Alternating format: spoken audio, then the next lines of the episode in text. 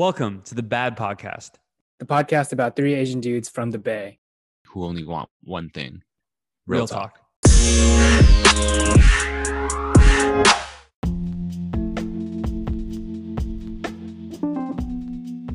Welcome back to the Bad Podcast.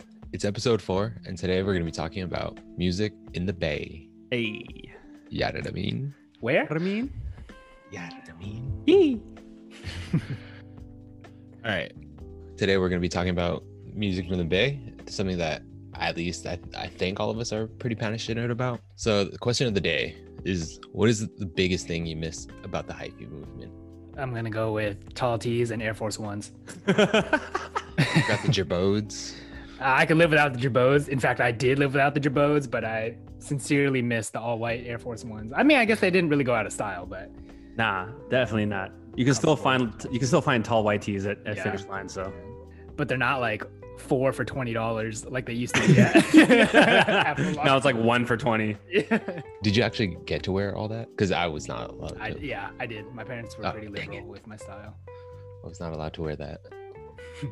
I didn't even know where to buy that. I think that's my biggest problem. Like, because I bought all my clothes at Target in high school, so that's Target. Yeah, Target, and I was living in Marin, so like it was like tall tees, but make it Lacoste polos. It was just like extra large Lacoste polos on dudes, and I was like, that's just expensive. So like, hi guys, okay, yeah, I'm gonna show up in my Mosimo polo from Target. The what? Exactly. Most about the hyphy movement, it was an identity of the Bay, I feel like. So I think, you know what I miss? I miss sideshows and Ghost Riding the Whip for sure. And watching suburban kids do it, it was the most entertaining shit ever. Did they actually do that? Yeah, absolutely. Oh my gosh, that's crazy. Kids in our parking lot would do that shit all the time. And they're definitely in their Benzes, their Beamers, whatever. Their dad's Jaguar. Yeah, pretty much. And then the principal would roll by and say, like, hey, it's after school. Turn get out of here. Exactly. And it's like, oh, sorry, Mr. Smith. That's exactly what it was like. Yeah. One of the biggest things I miss, at least, is, kind of like the music. It brought a lot of exposure to the Bay. For sure. And to me, those songs slapped. Yeah. And so that kind of leads us into, the first half, talking about music. Was there any type of music that you were able to like listen to openly, or more importantly, like not able to listen openly? My answer to this question revolves around a single principle. Blast whatever music made me sound badass and turn down any music that wasn't that. The problem with that principle is that my alignment on badass was crooked like a candy cane back in the day. Because all music is cool, guys, to our listeners. All music, whatever you're listening to, is cool. That's true. Okay, but all right, but really, two artists that I played loud and proud when I was younger, growing up, was Linkin Park and Chris Brown. And two artists that had to come through the earphones was all my Initial D music, anime, shout out anime gang, and nice. And all my Dance Dance Revolution tracks. Yeah. Did you listen to that while you were driving? Definitely. It made me drive faster, actually. I could get to point A to point B faster if I was listening to all my techno beats. No, all I hear is Butterfly in my head now. But I think that's a hella interesting question, because like one thing I would add is that social media then is not what it is today, right? And like your music choice, what you were listening to, perhaps invited harsher judgment from your peers as a result. Mm-hmm. Like look at all the TikTok songs that we're listening to, or like not we, but like that are getting popular these days, right? Like some of them are like goofy as fuck, would not pass as cool, perhaps back in the day, but like if you can look like a badass on social media while you're vibing to it, it's cool, right? And like we didn't really have that like social media buffer back then, so it felt more like people judged you more strictly based on what you were listening to. We had MySpace. But it's not like what it is today, right? Like it's not. Yeah. You're like making some sort of like dance with Doja Cat. Yeah, exactly. Because I think Doja Cat kind of got famous from TikTok, or like her songs, and then it kind of blew up from there. Yeah, I definitely agree. She was like a meme before, and then it became like now she's like an artist. And so it's pretty crazy to see how those platforms accelerate it. This was an interesting question for me too, just in terms of like able to listen to. So it's funny because at home, the thing there's like, for me, it was almost like three different parts to it. Like what I listened to in front of friends, what I listened to in the car by myself when I was driving home, and then when I listened to like at home. Like at home, like pretty much anything explicit was like not something I played out loud. Not even Linkin Park, like just my mom, like, I thought it was like noise, like especially like Chester screaming and everything. So I definitely didn't listen to that at home either. I felt like the stuff I listened to at home was more like, I could say like generic 90s like top hits, I guess, or like early 2000s top hits, if you will, like late 90s like back boy bands. What you would hear in KOIT. Yeah, pretty much. Like, yeah, exactly. Like, they should pretty much play that in the background, and you're pretty much good. In front of the friends, yeah, was that anything that was like, obviously anything that had to do with the Hy-Vee movement, because it was really big in high school, right? So, any E-40, Keak da Sneak, yeah. So music like that was like what everyone was like kind of listening to. But what I listened to when no one was around, man, I was a sad boy, so I was like all up in my field. So no, seriously, I was like anything that was like instrumental or like emo. So like Evanescence. Yeah, like Evanescence, Simple Plan for sure. Like that was a vibe. What was big? Death Cab for Cutie, all kinds of stuff like that, man. It just, yeah, I was like all in my feels. And then randomly, and then you sprinkle in a little like girl pop artist like Vanessa. Vanessa Carlton. Is that right? Like making my way downtown, walking fast. I only know this Carlton. Okay, do you ever watch White Girls? Yeah, like, yeah. That's Avril Lavigne, right? No, absolutely not. That's Vanessa. I'm pretty sure that's Vanessa Carlton. And then Michelle Branch, like which is like again like just like guitar and solo voices. So yeah, I mean it was just kind of like my music choices were like all over the place. Do you feel like you guys still more or less like censor what you listen to in front of other people? A lot less. I just at this point I just rock it loud and proud. I think a lot of it also has to do with just like being more comfortable with who I am. So I feel like high school being high school, right? I mean, just like you're harsh, so judgely on like the smallest things. But like now that I'm in my 30s, like I could give a shit. Like if you like my taste in music or not, it's my taste in music. So I'm definitely more, I listen to anything I want openly and depending on my mood. So I'm kind of glad you guys said it because I was kind of like in the similar vein, right? Where I was younger, obviously, I liked listening to like rap and hip hop, but parents would just be like, yeah, that's a no-go from us. And so, like couldn't really listen to that. And then as I got through, eventually grew up to who I am now, I just started listening to openly. Now my parents listen to it with me. I mean, not like if they're in the car. They listening to like hardstyle with you in the car? Oh yeah, I did that once just to see what they would, just to get a reaction, see where their headspace was at in terms of like, what do you think of this new age music? Just noise probably. Yeah, but my mom straight up said, "This is headache music." Actually, quick sidebar. What did you first listen to music on? I mean, because we talked about playing music at home, but like, did you guys play it on like a stereo system, a boom? Like, what were you like listening to music on at home? A boombox? How old do you think I am? I had a stereo system. Hey, it was a stereo, quote unquote, stereo system. Yeah, you know what I mean? Like a little record player on top of it. Yeah, exactly. Like it could play like tapes, maybe a 6 CD changer, what I mean? And like 2 small speakers. I had like a tape player. Yeah, same. But it was like, and then I got a CD player. Yeah. And then I remember getting an MP3 player with like 256 megabytes. Yeah. Wow. And I was like, this is sick. And then that had like much Jurassic room. 5. Yeah, and then it's like this is like the hype or the peak of what is it, LimeWire? Oh my God, that's right. Yeah, and then so I had my Jurassic 5. I had like Jurassic a lot of. 5, yes. What was your first MP3 player? I have no idea. I accidentally broke it at some point. I like left it in my pocket. Put it in the washer. And I put it in the line. Yeah. Dan, what about you, dude? Oh man, I mean, pretty much the same story. I got the cassette player first. I think it had radio, so that's kind of how I got some exposure to stuff on the radio. But next up was a CD player, and I would just say that my CD player was the one that, I mean, it was like the really primitive ones where if you shook it even a little bit, it would skip. Oh yeah. And I know for perhaps some of the younger generation, it's hard to imagine, but like if you didn't keep your CD player perfectly still, it would skip over certain like parts of the song, or maybe even skip to the next track kind of thing. And so it wasn't a while until later on, like a very good friend of mine, who I'm just gonna nickname the letter A, gave me his like MP3 CD player, and it had that like shake resistance, and it could play like 50 to 100 songs. Yeah, and I was like, this is the epitome of cool kind of thing.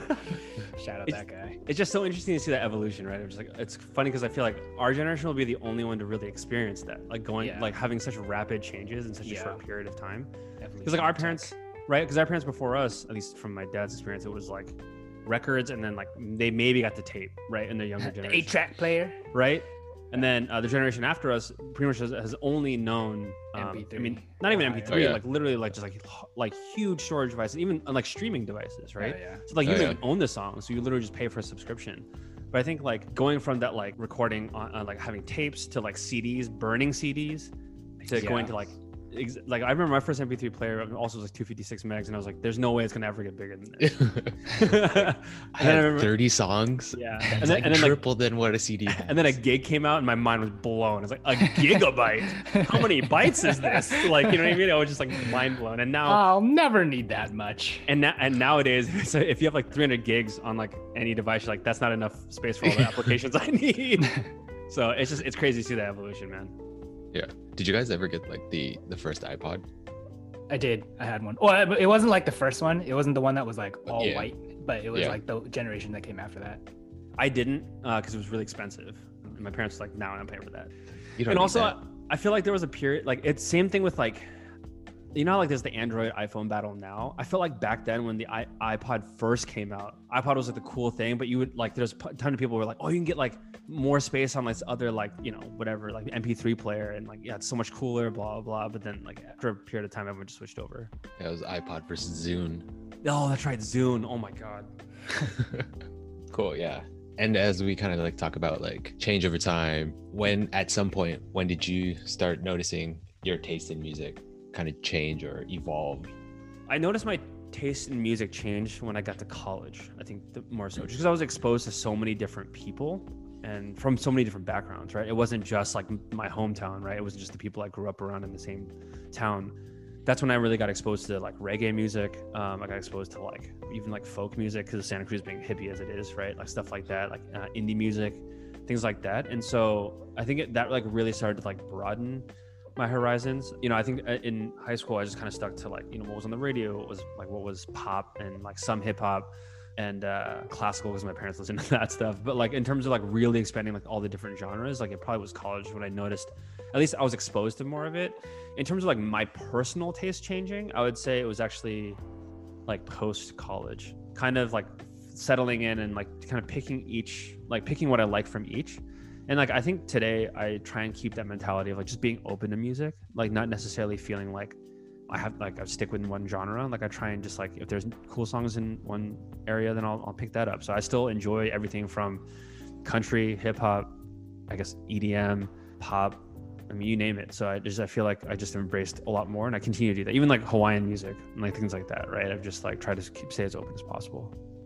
I would like to say that my taste has changed since my adolescence, because that sounds like the cool thing to say, but you know, I'm not gonna lie, I'm pretty sure my personal taste hasn't really changed at all. I think I would really echo what Han said. Like, obviously I was very exposed to different stuff growing up, like right, and like in college I joined the Indian student organizations, like hip-hop team, and they like kind of opened me up to like Bhangra and like Bollywood and stuff like that, and I was like, oh, like sick. I can get down with this, like, yeah, it's kind of cool, like, but I wouldn't say that like I personally gravitate towards that kind of music. I'm like open to listen to it, I'll get down to it like at a party kind of thing or at a wedding, whatever. I'll listen to it perhaps at my own free time if like I'm feeling that way, but personally I would say I gravitate more towards the music that I've always been listening to my entire life, you know, which is just more or less like what's popular or like upbeat music. But one thing I will say is that, you know, with the decline in the popularity of R&B, I have not really sought out new like R&B artists or new R&B hits, you know, like when we were younger, it was really popular to like listen to like, I don't know, like Neo or Avant,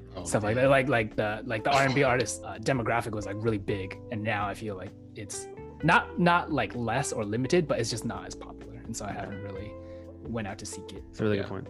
Then would you say like with Spotify and TikTok, do you think they like helped expose a lot of artists that you otherwise wouldn't have? Or do you think like some of those types of like algorithms or, you know, stuff like that kind of like stifle or hurt some of these artists? I want to say it's given more exposure, to be honest with you. Just like there's so many artists now, right? I feel like people, like you said, like even with Doja Cat, like being able to get popular via things like social media have really helped to accelerate those careers. Because I feel like, at least when we were growing up, that there were a set amount of artists that were out there because like you had to like get signed to a music contract, and then, you know what I mean? And so Whereas now, like, there's so many independent artists. Like, there's everything from SoundCloud rappers to, SoundCloud rappers to just like people who put out their own independent music. So I feel like I want to say social media has helped to expose more talent out there than there was before. I think that's something that I've thought about, is Spotify and is TikTok, are these platforms good for the music industry? Obviously, there's like a large argument against Spotify and stuff like that, but I don't know, I was just kind of curious and just wanted to pick your brains about it or your thoughts on it. For sure. What about you, Doug? When did you notice your taste change? Yeah, I mean, honestly, my taste in music changed a lot. Even coming from middle school, I kind of had like the general like top 40 and stuff like that. And as I kind of went to high school, then I got a little bit more exposed to like hip hop and rap. I started listening to like a lot of reggae. And then at some point, I played instrument growing up. So I was like, not that I was exposed to like a lot of music, but I probably maybe even exposed more than like most in that sense. But as I kind of, similar to you, Han, like as I kind of got into college, then it became more of like finding myself. I don't know if that's the right term, but it's maybe a little too cliche. But then I started to really experiment with like what other types of music. Then I came across country, and I actually really liked country. And I still listen to country now. Obviously, I did a little bit of classical, and I really enjoyed classical. And then I got into like heavy metal, and I still enjoy heavy metal. Then I really enjoyed like the whole mumble rap and SoundCloud rap, stuff like that, and emo rap. Oh yeah, I am anti that. I'm sorry, dude. I am in the other camp. I cannot agree with you. I think it, as long as it appeals to you. I personally try to share my music. We know. Yeah, we know. That's why we never pass you the aux cord in the car. When you were like, it's kind of cliche that I was trying to find myself in music, I was like, it's cliche, but it matches your situation like perfectly, right on the money. Yeah, listeners, if you're ever in a car with Doug, never give him the aux cord, because you'll hear something that you're not. Really... No, you should definitely give him the aux cord. You will find some things that you've never heard before. Thank you, because. Han, take your wife for example. She said she didn't like hard. She told me she didn't like hardstyle. That's true. Played a few songs, and you just don't know that you don't like that genre of music yet. Fair enough. Yeah, no, just something that came up and something that Daniel, you said that I actually really resonated with, and I want to jump back on, which is you're right. I am more open to music, but in terms of like the question, which is like my taste in music or what do I actually like fall back on? I still do fall back on sort of the same things. I would say I still gravitate to. I think if it were like my top three, I would say R&B I think it's just like, for whatever reason, just like the lyrics and just like the message in it. It was just always something that I like vibed with. Two, whenever I felt like rebellious, hip hop was definitely there for me in terms of just like wanting to go hard and just like, I don't know, just I felt like, I don't know, just feeling badass. And then EDM is pretty much when I want to party. So I feel like it just depends on what the mood I'm in, but those are definitely the three that I'd say I fall back on the most. I couldn't help it, but you said Avant earlier, and you're saying like R&B message, so it's like Avant making good love. Yeah, man. Message. Absolutely. But I mean, even outside of that, just like R&B music is the stuff that I like sing to in the car, in the shower. You know what I mean? I don't know, just something like just like get up on your feels about. Like recently, I re-listened to New Edition's "Can You Stand the Rain." I don't know if you guys are familiar with that one. Okay, boomer. Hey, relax. Boomer. Are you a millennial? Yeah, I am a millennial, but yes, I don't know. It's just it's again. If you haven't listened to it, and if our listeners, if you haven't listened to it, check it out. New Edition, "Can You Stand the Rain?" The literally the chorus goes, "Sunny days, everyone loves." No, I'm not singing it. "Sunny days, everyone loves them, but tell me, baby, can you stand the rain?" I'm just like, ooh, I feel that. You know what I mean? Like, yeah, everyone likes sunny days, but can you stand the rain? Can you? So I don't know. I just like stuff like that. It just makes you just gravitate towards that music all the time. You just gotta get on your "You Got Served" vibes, take off your shirt, go in the rain with your jeans and your sneakers, listen to that song, and you're gonna come out with some good dance moves. In your Air Force Ones. Just don't crease it. And your boats. And your boats. That will take us to our bad break.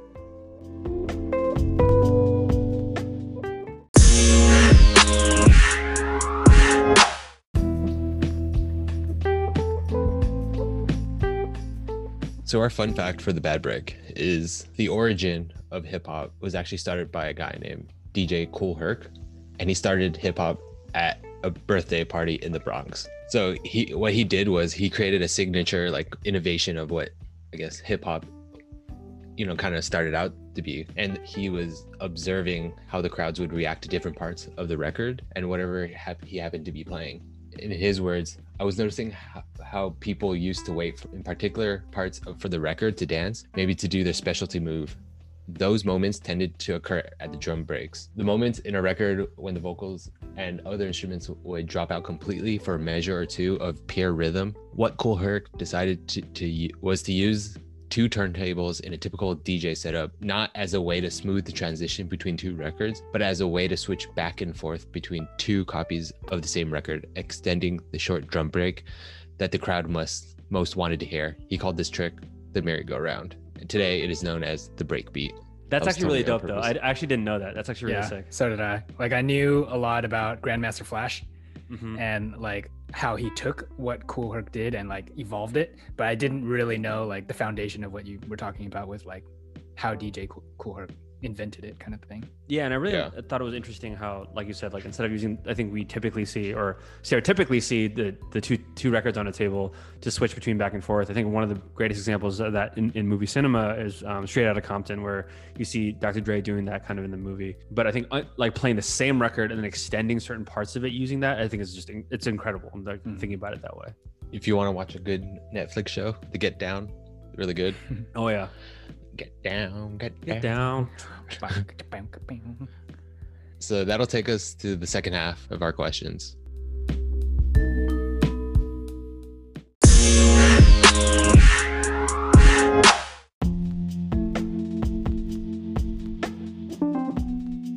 kind of just want to bring it back to the San Francisco Bay Area scene.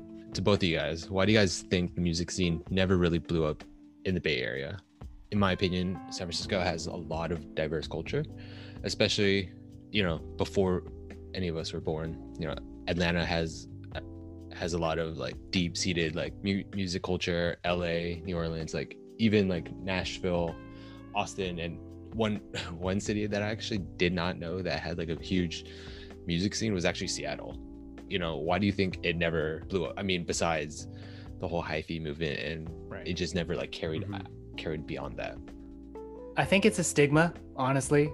You know, I'm gonna call back to what I think is like the most culture rich time in at least like San Francisco's history, relevant to this topic, which would be right around like the 60s and 70s, right? A time when like peace and love was the center of attention. And I know I'm boiling it down a lot here, but things like the Summer of Love, you know, 1967, the Flower Children, Haight-Ashbury, you know, being a center of acceptance for the LGBTQ community, and, you know, the heroin epidemic that occurred right around the same time. And so I'm not framing this history as like a bad mark on the Bay Area. Absolutely not, right? It's part of our history and heritage and culture. But I think that the music industry probably thought that they had more to lose than to gain by repping the Bay and its chaotic image during this time. You know what I mean? And I think that this fueled LA as the hub for entertainment, you know, music or otherwise, because it was right next door and it already had a long track record of making stars in Hollywood. And so, you know, it already had the infrastructure set up to handle entertainment.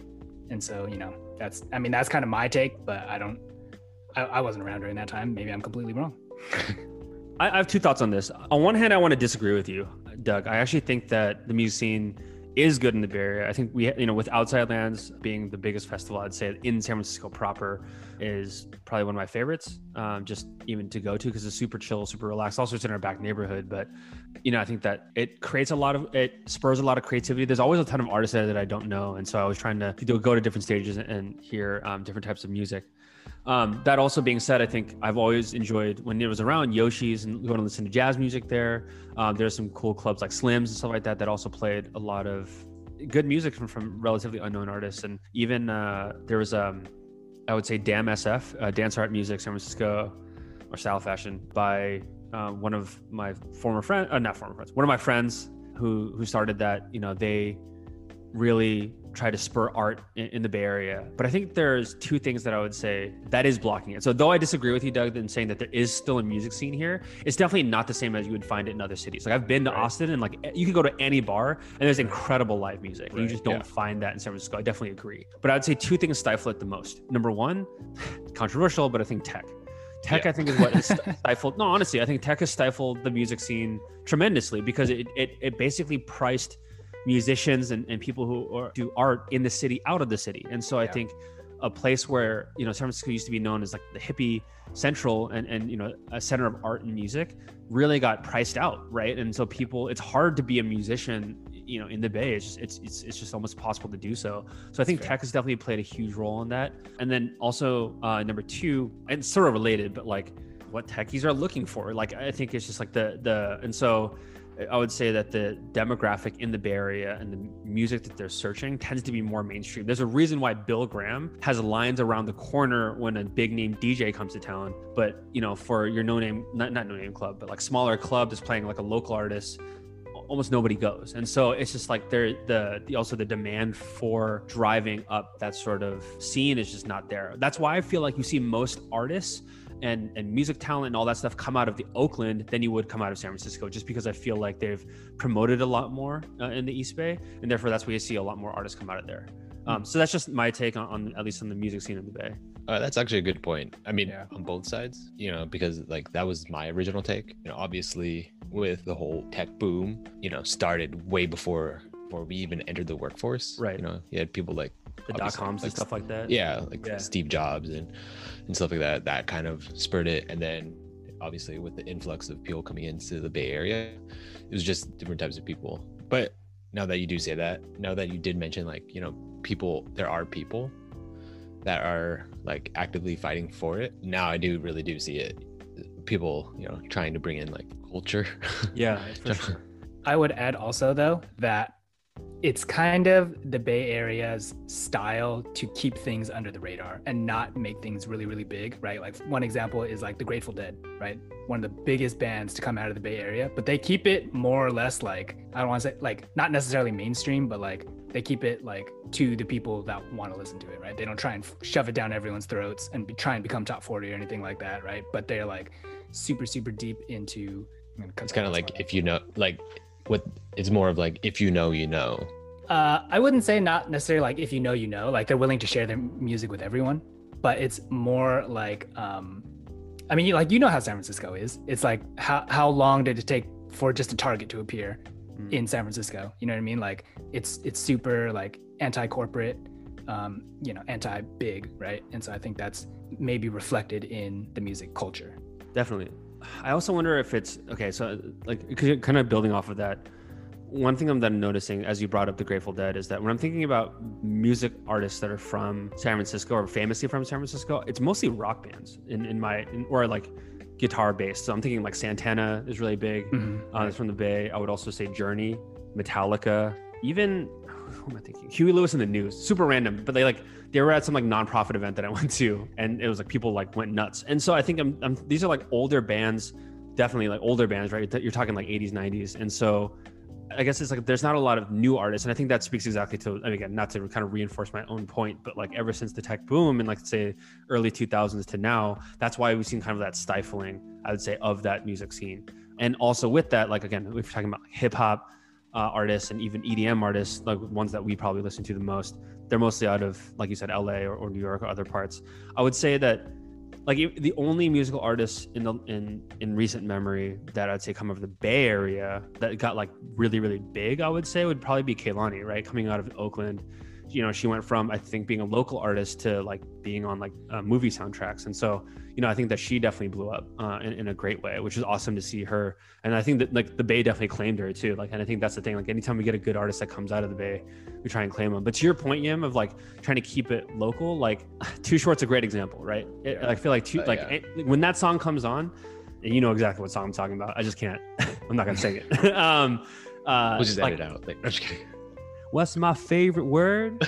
And so I think every time I hear that, or anytime anyone from the Bay hears that, everyone goes nuts, right? But like I feel like if you're not from the Bay, you're like, what is this, right? So it almost is a way. What is your favorite word? Bitch. So it's just, it's to your point. I kind of get what you mean. Like, definitely, like, there's this almost, I don't want to say secret society, but like almost the sense of like, if you know, you know, you know what I mean? If you're from the Bay and you rep the Bay, you know, these artists, you vibe with these artists, you know, you rep these artists. And it's kind of one of those things, oh, you don't know that you're not from the Bay. You know what I mean? And not to, again, kind of almost going back to our Asian Enough episode of like being inclusive. Like, I think I've tried to take more of a mentality of like spreading that rather than just being like, oh, you wouldn't understand, you're not from the Bay. You know what I mean? But I feel like Bay Area people love to do that. Yeah. Yeah, I'm kind of glad that you kind of brought that up, because that is something a lot of people from the Bay Area actually resonate with. It's like, I don't know how to explain it. It's like that instant connection when a song plays, and then you throw the thiz face and stuff like that. Another person like kind of recognizes it. You might be in like New York or something like that, and someone's just, you know, and you guys are just kind of like vibing and stuff like that. Oh yeah. Yeah, I'm really glad that you kind of brought that up, because that is some. Yeah, my favorite moment in regarding to that is at Coachella in like the, I think there's the Heineken tent. Yeah, yes. At the Heineken tent at Coachella, Too Short was an artist, and I remember like I went in, and it was like a bunch of people were filtering out, but like you could just tell everyone there was from the Bay.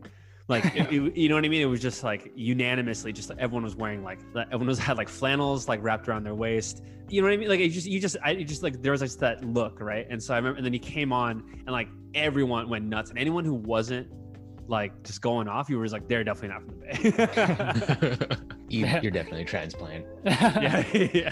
They're like, my friend brought me here. It's okay.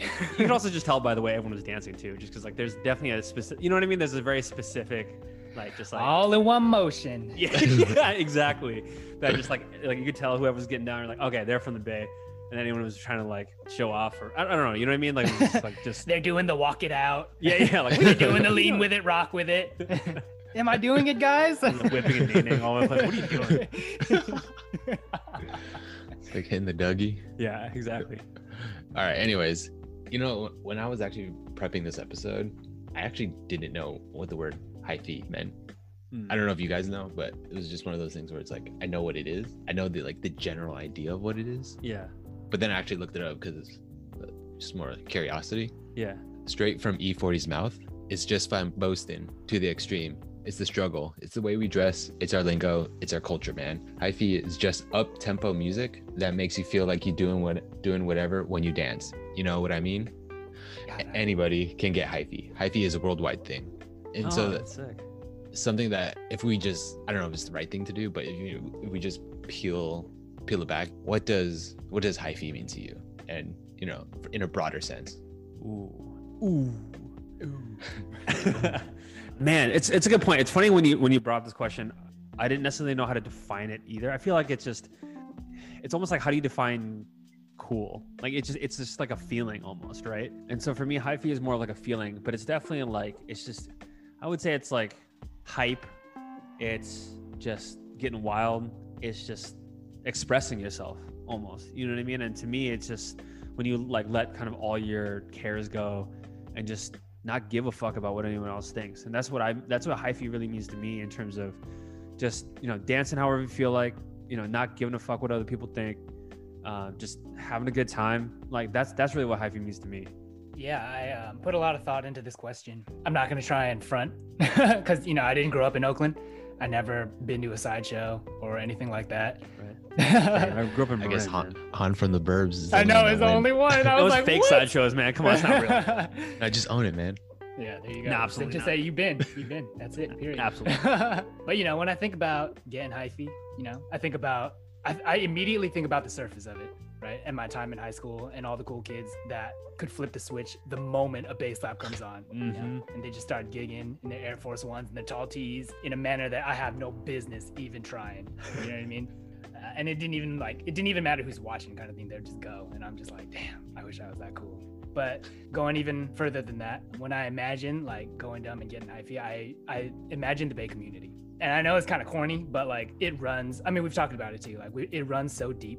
And when a slap comes on, you'll know in a few seconds who's an implant and who was born here, kind of thing. And like the Bay Area is just a really tight knit space. And like, I know it's not perfect and I'm boiling it down a lot here, but everyone knows everyone. Like the landscape is not super spread out. The grind is familiar to everyone. The struggle is familiar to everyone. The style is familiar to everyone. Mm. You know, everyone knows everyone. And if you, you know, like if you even describe a place faintly, someone from the Bay could probably recognize it. So when I say I imagine like the Bay community, I literally imagine the people living in the community together and all having that shared culture of the hyphy movement. You know what I mean? And so, you know, I'm going to take it a step further too, on top of that, and then I'm done. Despite me going off about hyphy being a Bay Area community thing, it is not really restricted to those who were just born here. I've never really met anyone from the Bay who wasn't willing to teach someone about the hyphy movement, who like wasn't here when it was like going off, you know what I mean? The best example of this is when Marshawn Lynch took Bart home after he got ejected from a Raiders game. And he was teaching like clearly a non-native on Bart, like how to thizzle dance kind of thing. And I was like, that's exactly how all Bay Area kids, or like, you know, Bay Area people are when like they meet someone who doesn't know what the hyphy movement is. They're like, oh, imagine you're smelling piss. Like, what does piss smell like? What's the face you would make kind of thing? Everyone from the Bay Area is super happy to teach anyone about that.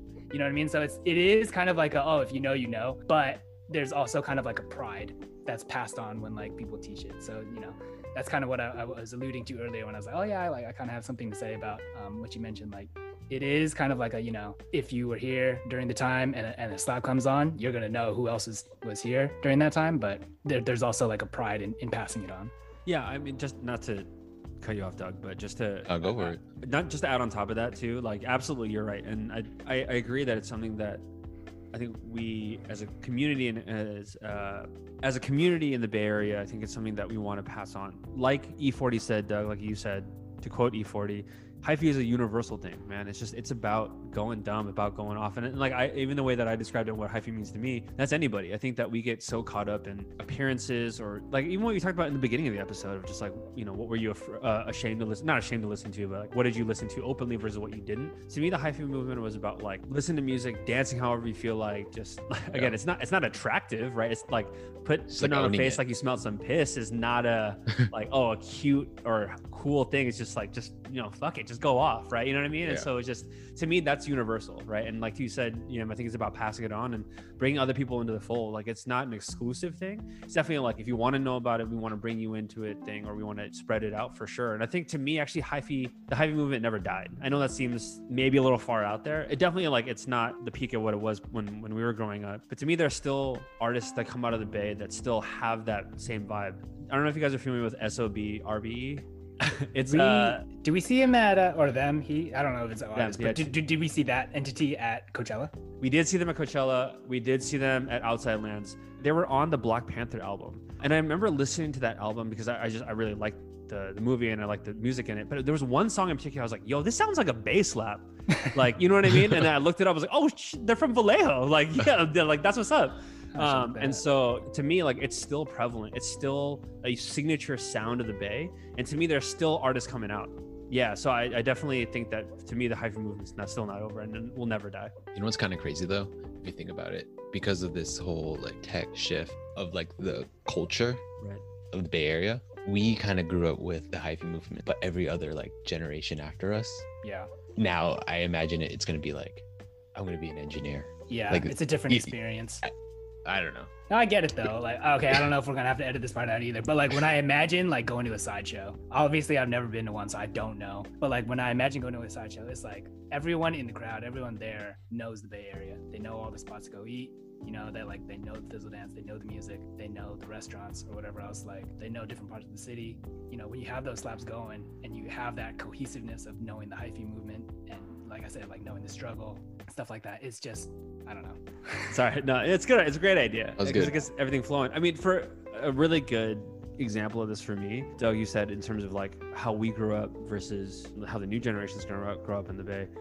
I'll give you a perfect example is just the Warriors, right? Warriors out of Oco, and like during the crazy run from like 2014, 15, you know, up until 2019.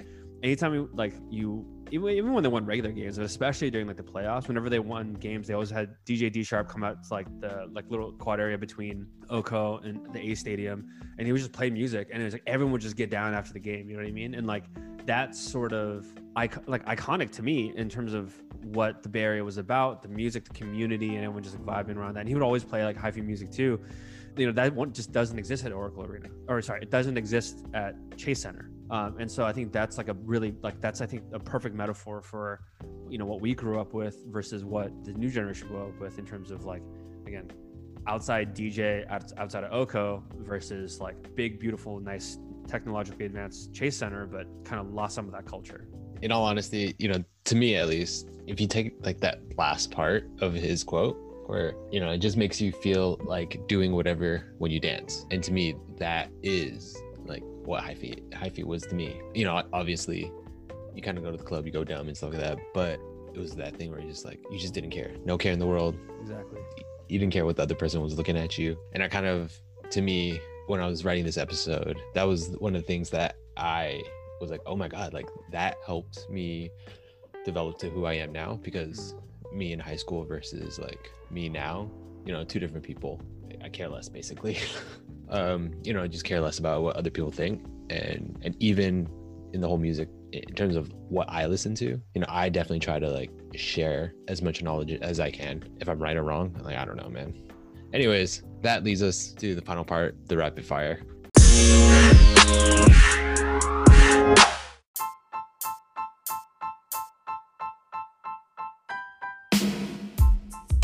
For a road trip to LA, 90s R&B or 90s hip hop? 90s R&B. Yeah, I would pick on 90s R&B too. So many sing-alongs. I'd probably do hip hop. I already know some of you guys' answer for this. Mumble rap, good for the industry or nah? I would say good. Personally, I would say good. Terrible for the industry. Absolutely. I'm just kidding. For the industry, ooh, I don't know. I still say bad. I thought it was great. If you had to give one artist a shout out, who would it be? Damian Lillard. Nice. I need to see that. I need to see that soundtrack come out. I mean, not soundtrack, but I need to see that album come out. I said it kind of in the episode, but SOBXRB. Mine's Purple Disco Machine. Purple Disco Machine. The fuck? It's like disco music. That's why they need the shout out. Yeah, that's why they need. I don't know, I think they're pretty popular. Do you think hip hop will eventually fade or evolve into something we don't like, or will it continue into the future as something that we listen to?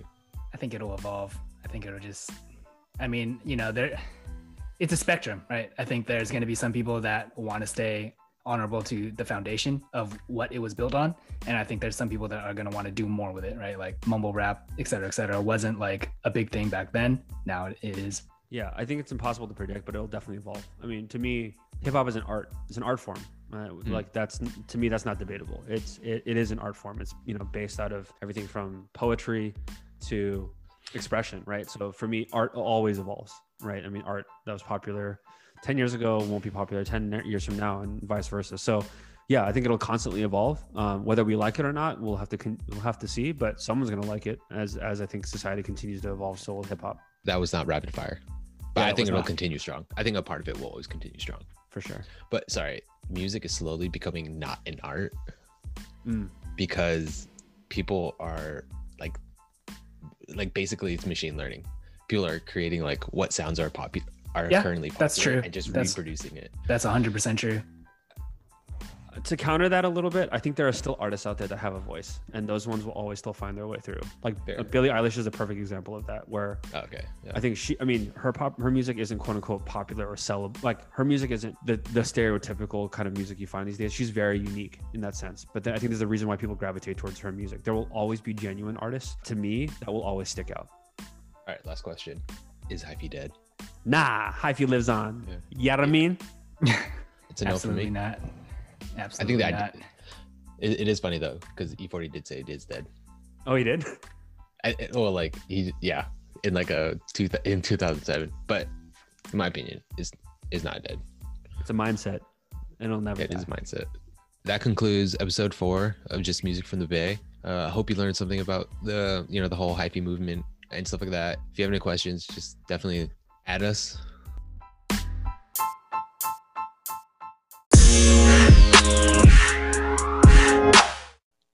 Reach out to us on Twitter and Instagram at 3AD Podcast. We know how precious time is these days, so we want to thank you for spending some of your time with us. As you go on into tomorrow, go on unapologetically, go on as a positive force, and most importantly, go on with your bad self.